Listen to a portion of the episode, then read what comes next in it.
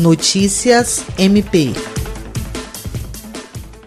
Seguindo uma recomendação conjunta assinada pelo Ministério Público do Estado do Acre, Ministério Público Federal e Ministério Público do Trabalho, o governo do estado do Acre anunciou nesta quarta-feira, 1 de abril, a prorrogação por mais 15 dias da medida preventiva que suspende atividades e eventos com aglomeração no estado.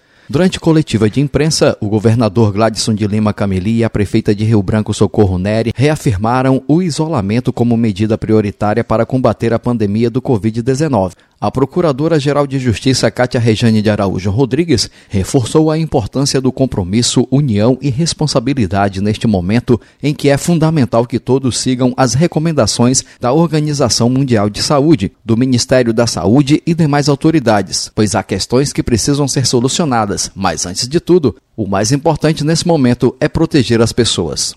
Jean Oliveira, Agência de Notícias do Ministério Público do Estado do Acre.